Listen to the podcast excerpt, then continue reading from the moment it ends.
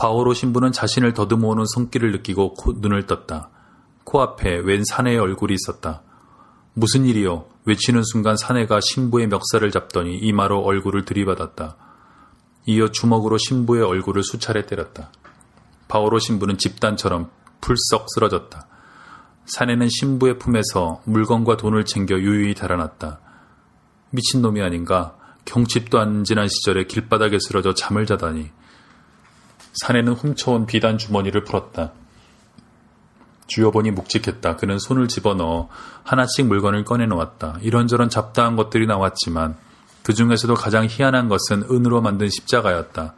알 수 없는 문자가 음각되어 있고 표면도 섬세한 문양으로 뒤덮여 있었다. 조선의 솜씨는 아니었다. 청이나 양이들의 물건이 분명했다.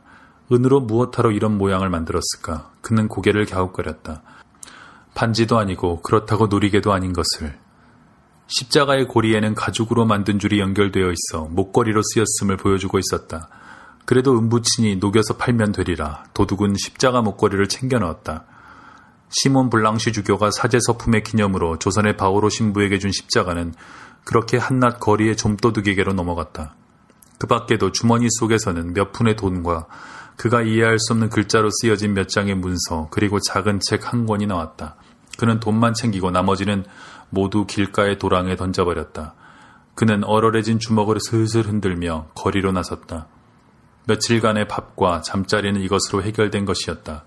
콧노래를 흥얼거리며 골목을 돌아나가는데 그만 누군가와 딱 마주쳐버렸다. 어깨를 부딪힌 그는 습관처럼 상대방을 노려보았다.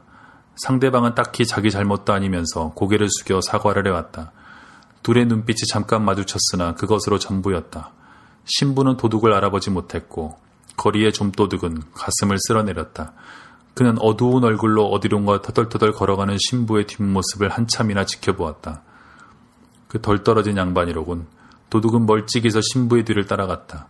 신부는 사람들에게 무언가를 묻기도 하고 얻어맞은 얼굴을 어루만지기도 하면서 언덕을 올라갔다.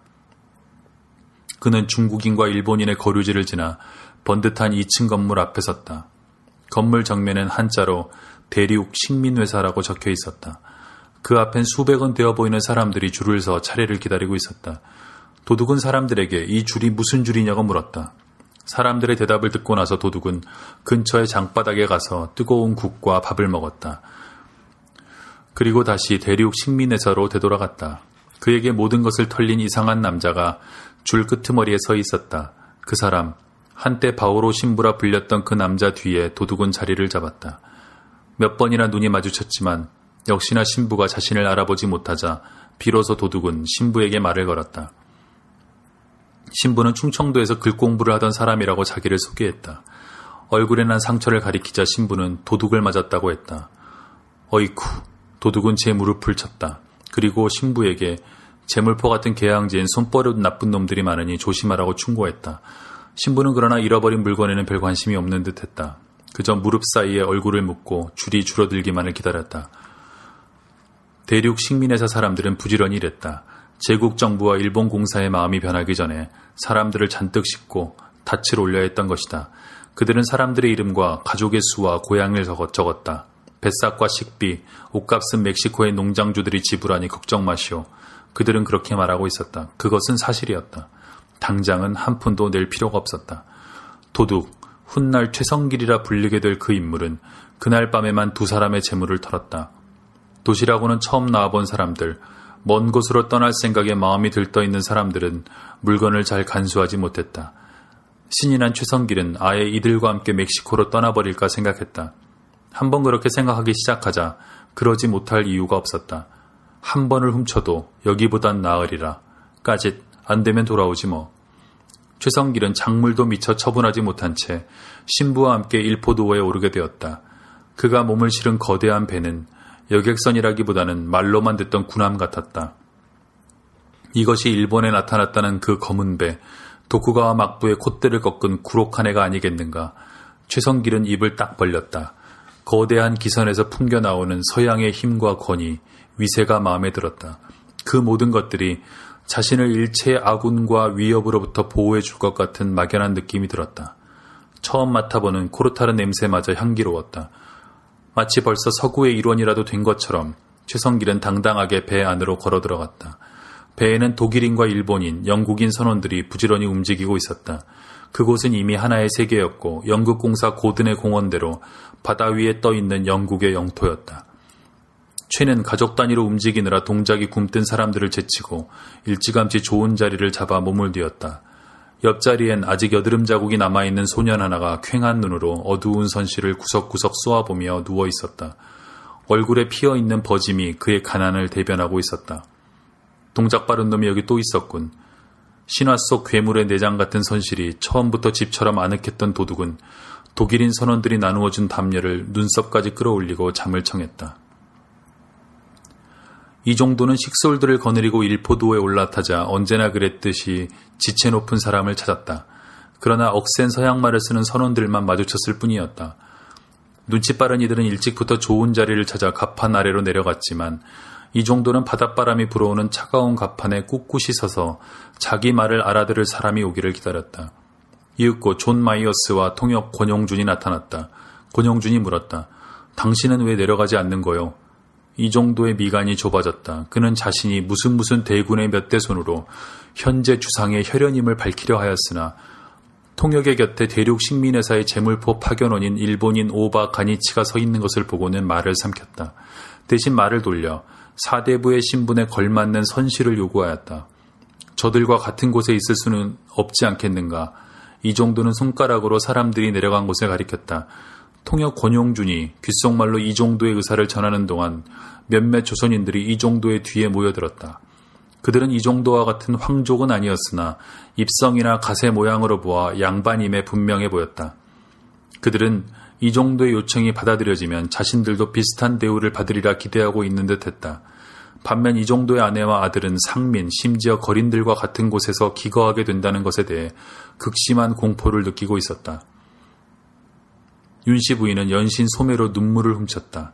하지만 이종도의 딸 연수만은 새로이 접하게 된 사람들과 풍경을 흥미있게 살피고 있었다. 하지만 조금 떨어져서 보면 구경거리는 오히려 이종도의 가족 쪽이었다. 장옷을 둘러쓴 두 여자와 허세를 부리는 갓쓴 양반의 모습은 마스트에서 나부끼는 유니언 잭과 기묘한 대비를 이루었다. 마침내 마이어스가 말했다. 이 배는 본래 여객선이 아니라 화물선이다. 선원들도 좁디 좁은 2층 침대를 쓰고 있는 판에 이렇게 많은 조선인들에게 모두 선실을 배정할 수는 없다. 이종도는 자기 말을 제대로 이해하지 못하는 마이어스가 답답하였다. 모두에게 방을 달라는 말이 아니지 않은가. 지체와 신분에 따라 그에 걸맞은 대우를 해달라는 것이다. 마이어스의 최종적인 의사가 권용준을 통해 전달되었다. 미안하지만 그럴 만한 자리가 없다. 싫다면 하선하라. 떠나려는 사람은 많다. 그로서는 너무도 당연한 이 요구가 받아들여지지 않자 이 정도는 자존심에 상처를 입었다. 배워먹지 못한 놈 같으니라고. 이 정도는 선교로 올라가는 마이어스를 향해 욕을 했다. 그리고는 가족들에게 말했다. 멕시코에는 내 말을 알아들을 사람이 있을 것이다. 그곳에도 땅을 가진 지주와 권세를 누리는 귀족이 있다고 들었다. 사람을 부려본 자들이라면 인간이 모두 같지 않다는 것을 알고 있을 것이다. 우리는 일을 하러 가는 것이 아니라 대한인의 대표로서 가는 것이다. 이를 잊으면 안 된다. 지금은 외놈들의 눈도 있으니 일단 참고 배가 닻을 올리면 선장을 만나 다시 말해보겠다. 이연수가 말했다. 그러시지 않는 것이 좋겠어요. 일단 멕시코까지 가서 거기에서 지체 높은 사람을 만나 우리의 처지를 이야기하는 것이 순리일 듯 싶어요. 말을 하면서도 그녀는 그런 일이 가능하리라 생각하지 않았다. 그러나 다른 가족들은 재빨리 그 말에 동의했다. 이 정도의 고집이 가져올 결과를 다들 잘 알고 있었기 때문이었다. 할 수 없이 이 정도는 못 이기는 척 선실로 쓰이는 화물칸으로 내려갔다. 선실은 이미 사람들로 가득 차 있었다. 이 정도가 사람들 가운데에서 헛기침을 해댔지만 자리를 마련해주는 사람은 아무도 없었다. 다들 담요를 뒤집어 쓰고 다리를 내뻗었다. 이럴 줄 알았으면 명식이라도 데리고 올 것을 그랬다. 이 정도는 두고 온 하인을 아쉬워했다. 이 정도의 가족은 체면 때문에 어디 비집고 들어가지도 못하고 한참을 선실 구석에 엉거주춤 서 있어야만 했다. 윤씨 부인은 울상이 되어 눈을 내리깔고 있었고 이 정도는 천장만 쳐다볼 뿐이었다. 그렇게 서 있은 지 한 시간 갑자기 선실 한쪽에서 곡소리가 들렸다.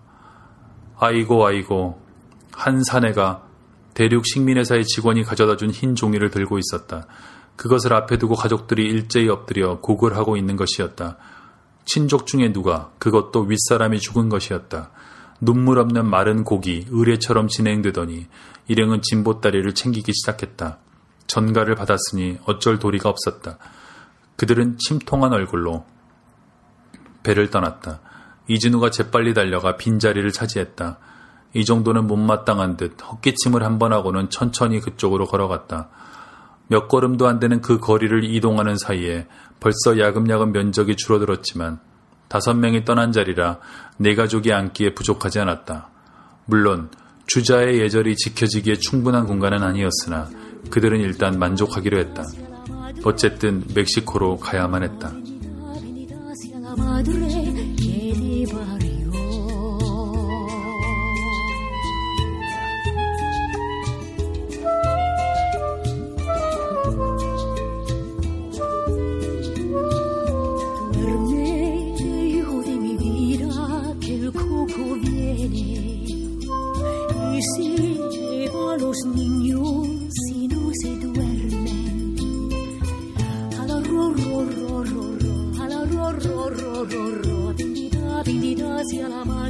네, 잘 들으셨습니까? 네, 아, 이거 제가 쓴 거라 그런지 좀, 아, 네, 읽기가 좀 쉬운 면도 있고 또 그렇기 때문에 어려운 면도 있고 그렇습니다. 다른 작가가 쓴 것을 읽을 때보다 뭐랄까요, 여러 가지 생각들이 떠오르고 그 어, 구절 하나 하나를 그 쓰던 때의 기억 또 어, 저게 필요한 어떤 그 조사들을 하던 그런 생각 이런 것들이 많이 이제 들어와서요. 읽는 동안 어 이렇게 좀 여러 생각들이 이렇게 그 뭐랄까 읽기를 방해한다고 그럴까요? 예, 그런 어, 면서 또 한편으로는 어, 제 리듬에 맞춰서 쓴 글이어서 입에는 또 잘 붙는 면도 있고 그렇습니다.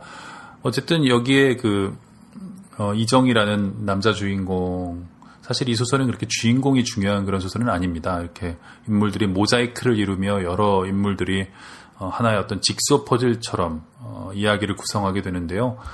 어, 그러나 이 그 어쨌든 주인공이라고 할 수 있는 이정이라는 인물이 곧 이 연수라는 여자 주인공 벽의 인물과 만나게 되는 이야기들이 이제 그 뒤에 이어지게 됩니다. 네, 이걸 뭐 글쎄요, 계속 읽어야 다음에도 읽어볼지는 잘 모르겠습니다. 좀 더 생각을 해봐야 될 것 같고요. 어쨌든 오늘 네, 저의 세 번째 장편 소설 검은 꽃의 앞부분을 읽어봤는데 네, 덕분에 저도 이 책 읽는 시간 덕분에 오랜만에 이 소설을 소리내서 어, 읽어보게 됐습니다. 자, 오늘 김영하의 책 읽는 시간 팟캐스트는 여기서 마치기로 하겠습니다. 저는 그럼 다음에 또 어, 어, 뵙겠습니다. 안녕히 계십시오.